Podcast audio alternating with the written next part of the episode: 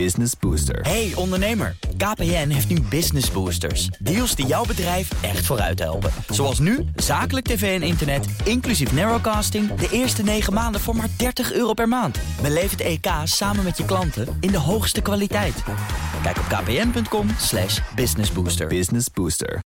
Dit is de Oekraïne Ochtend Update. Mijn naam is Geert-Jan Haan. En ik ben Bernard Hammelburg. We praten hierbij over de laatste ontwikkelingen in Oekraïne. En de gevolgen voor en de reacties van de buitenwereld. Je vindt deze podcast in je favoriete podcast-app. Een opluchting voor het Westen, want de graandeal tussen Oekraïne en Rusland is weer springlevend. Zelensky van Oekraïne bedankte Erdogan uitvoerig voor zijn hulp in het bemiddelen. Ondertussen komt Rusland met een opvallende beschuldiging aan het adres van Oekraïne. Er zou namelijk blauw-gele saboteurs actief zijn in Rusland, zegt oud-president Medvedev. In Oekraïne zelf gaat Rusland ondertussen door met bombarderen. De kerncentrale politie is alweer ontkoppeld van het stroomnet. Over de gebeurtenissen praten we met onze buitenlandcommentator Bernard Hammelburg en Europa-verslaggever Geert-Jan Haan. Mannen, goedemorgen. Goedemorgen. Goedemorgen. Geert-Jan, de zoveelste keer dat die kerncentrale geen stroom heeft. Hoe lang, hoe lang kan dat duren zonder dat het echt nijpend wordt, een catastrofe kan worden? Ja, die uh, precieze expertise heb ik natuurlijk niet. Anders had ik wel bij het uh, atoomagentschap gewerkt waarschijnlijk. Maar ik kan wel aangeven dat de laatste maanden je elke paar weken ziet dat de kerncentrale stopt met normaal functioneren. Even teruggekeken, 11 september was, was dat het geval. Rond 8 oktober was dat het geval. Nou, we zijn nu weer vier weken verder. En wat betekent dat? Dat uh, de hoogspanningskabels dat die kapot zijn of niet meer functioneren. En dat de kerncentrale daardoor zonder stroom komt te zitten. Nou, de laatste twee hoogspanningskabels die zouden sinds uh, gisteravond laat niet meer werken. En dus is uh, rond 11 uur Oekraïnse tijd vannacht is de kerncentrale op een soort van blackout-modus terechtgekomen. Ja, en dan is uh, het nu afhankelijk van uh, diesel en de dieselgeneratoren uh, om voor reactorkoeling te zorgen tegen een meltdown. En Oekraïne zegt nu, we hebben nog 15 dagen diesel. Hmm. Ik zag dat ze de vorige keer aangaven dat ze nog 10 dagen diesel hebben. Nou, elke keer lijkt het weer te worden hersteld. Alleen, uh, ja, we hadden laatst natuurlijk het uh, atoomagentschap van de, van de VN, IAEA, dat ook ter plaatse was. En Rafael Grossi, die probeerde nog voor een veiligheidszone te zorgen. Hm. Nou, dat is niet gelukt. Ja, de situatie lijkt elke keer weer een klein beetje meer te escaleren. Waardoor je toch denkt, die veiligheidszone begint toch wel nu echt belangrijk te worden. En ik ben benieuwd of net als bij de graandeal de VN misschien ja, toch nog kan inspringen? Bemiddelen. Je weet het niet. Ja, nee, Russische autoriteiten zelf zeggen dat ze de regie over de centrale terug gaan geven aan de Russen. Uh, wat moeten we daarvan geloven? Dat kan ik me bijna niet voorstellen. Zou de regie terug naar de Oekraïners, neem ik aan, of niet? Het is natuurlijk officieel een, een Oekraïnse centrale. Precies. Het is de grootste, de grootste van Europa. Alleen hij, hij, hij ligt dan, ik zal maar zeggen, in het bezette gebied, of wat zij dan vinden, ja. het bevrijde gebied. Mm -hmm. uh, en een van, en, maar het, het, het, uh, het personeel is allemaal Oekraïens. En uh, wat de Russen nu zeggen is, we, we plaatsen het helemaal onze, on, onder onze autoriteit. Hm. Ik weet niet of dat al dat technisch gedoe uh, nu helpt.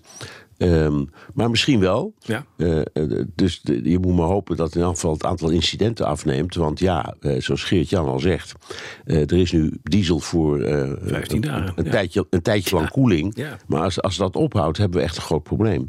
Ja.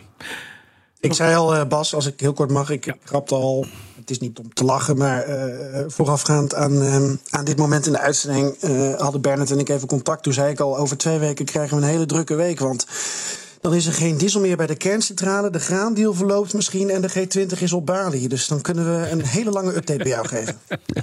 Ja, dat is mooi. Zullen we eventjes uh, uh, overstappen naar die graandeel en daarna naar die beschuldiging van uh, Medvedev gaan? Want die graandeel is weer springlevend. Dat is in ieder geval iets wat kan je van de agenda afhalen. Tenminste, Bernard, is dat nou zo? De, Russen gaan toch weer mee in de deal. Hoe zit het precies? Nou, ik krijg een verwarrend beeldje. Het antwoord is ja. Ja. Uh, dus uh, er zijn ook een hoop schepen uh, onderweg. Tegelijkertijd hadden we het net over berichten, Geert-Jan en ik, van Russische gevechtsvliegtuigen die, die raketten afvuren in die vaargeul. Mm -hmm. waarom, waarom dat doen, dus dat doen, weet ik niet. Het is waarschijnlijk een vorm van intimidatie. Ehm, maar, en, maar ze hebben in elk geval eh, eh, zelf het voordeel dat ze ook hun eigen graan en hun eigen kunstmest kunnen Afvoeren, exporteren. En ja. dat is ook de reden waarom het uiteindelijk is gelukt. Iedereen is zeer lovend over eh, president Erdogan van Turkije. En ik denk terecht. Mhm. Want die is blijven drammen, drammen, drammen, drammen, drammen. Totdat de partijen zich hebben eh, neergelegd bij een. eh, nou ja, bij een, een methode die klaarblijkelijk in elk geval weer voldoende eh, werkt tot ja, twee weken. Dan verloopt hij weer. en dan, een, ja, zoals Geert-Jan zegt, dan zitten we hier weer. Zo. Ja, ja. Ja, precies. De, maar volgens lijken die Russen, die gaan er dus zoals hij er nu is. En de hervat wordt wel weer te accepteren. Maar inderdaad met deze disclaimer dat het over twee weken anders kan zijn. ja. Maar dan moet Erdogan weer aan de bak. Hè? En die blijkt toch iedere keer wel een kort lijntje te hebben met Poetin en met Zelensky. Ja, dat heeft hij ook. Ja. Ehm, en daar maakt hij ook gebruik van. En hij komt bovendien met goede argumenten. Hè?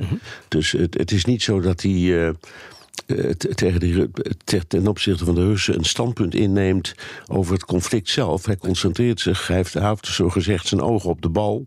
En dat is eh, graanexport. En eh, daar heeft hij zelf groot belang bij. Ehm, het, is ook, het, is en blijft ook heel belangrijk voor Erdogan om aan eh, de rest van de wereld, maar vooral binnen de NAVO, waar die nummer twee is eh, na Amerika, te laten zien dat hij eh, ja, uit is op eh, stabiliteit. Ja. Zoveel mogelijk in dit conflict. Dus hij doet het gewoon goed. Ja, eventjes naar wat we eerder zouden nog doen. Die, die beschuldiging van Medvedev. Die zegt, ja, er zijn, er zijn allerlei blauw-gele saboteurs actief in Rusland. Wat, wat, eh, hoe komen we daarbij? Ja, Ehm, de, Medvedev is een soort rechtsbuiten geworden. Hij is eh, op dit moment trouwens vicevoorzitter van de, van de Veiligheidsraad in Rusland. En hij geeft dus aan dat ehm, eh, elke aanslag of elk warenhuis dat in Rusland in vlammen opgaat, eh, dat dat ehm, eh, ja, door Oekraïne. Komt. Ja. En dan niet door een externe factor, maar eh, door Oekraïners, eh Oekraïnse saboteurs in eh, Rusland. Nou, saboteurs, dat is eigenlijk sinds de oorlog dat woord in zwang. Dat werd in Oekraïne gebruikt.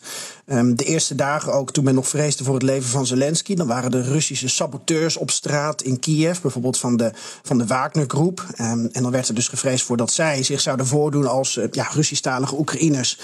met het doel om bijvoorbeeld Zelensky om te brengen. Nou ja, de- nu draait Medvedev dat om en zegt hij in Rusland eh, zijn de Oekraïners aanwezig en dat is het grote gevaar. Het kan ook weer duiden op een. ehm, strijd tussen inlichtingendiensten. Ja, ja. Ehm, iedereen, eh, er is veel onrust, moet ik zeggen, momenteel in Rusland. En, en, en niks lijkt meer zeker. En je ziet nog geen rechtstreekse aanvallen op eh, Poetin. Nee. Maar je ziet toch ook weer de mailbloggers, die oorlogsbloggers die zich roeren. En je ziet Prigozhin, de man van de Wagnergroep, die zich roert. En Ja. met Medvedev die weer zo'n uitspraken uitgooit. Het is allemaal niet lekker daar. Nee, zeker Nee, niet. maar als ik nog één Ja. ding mag toevoegen. Wat, wat, wat Medvedev in feite ook onderuit haalt. is het narratief dat tot nu toe gold. Namelijk dat eh, Oekraïners op de een of andere manier. vanaf afstand of zo.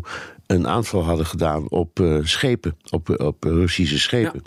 Eh, dat ze nu zeggen: nee, dat is niet van buiten afgekomen, maar van binnenuit. Dat is in elk geval in communicatieve zin een beleidswijziging. Ehm, en als dat zo is, dan zegt Medvedev ook iets, naar mijn idee, niet zo verstandigs. Namelijk, in het door ons beheerste gebied is verzet. Ja. En in het gebied dat wij ook Russisch eh, als Russisch zien, is ook Oekraïns verzet. Ja.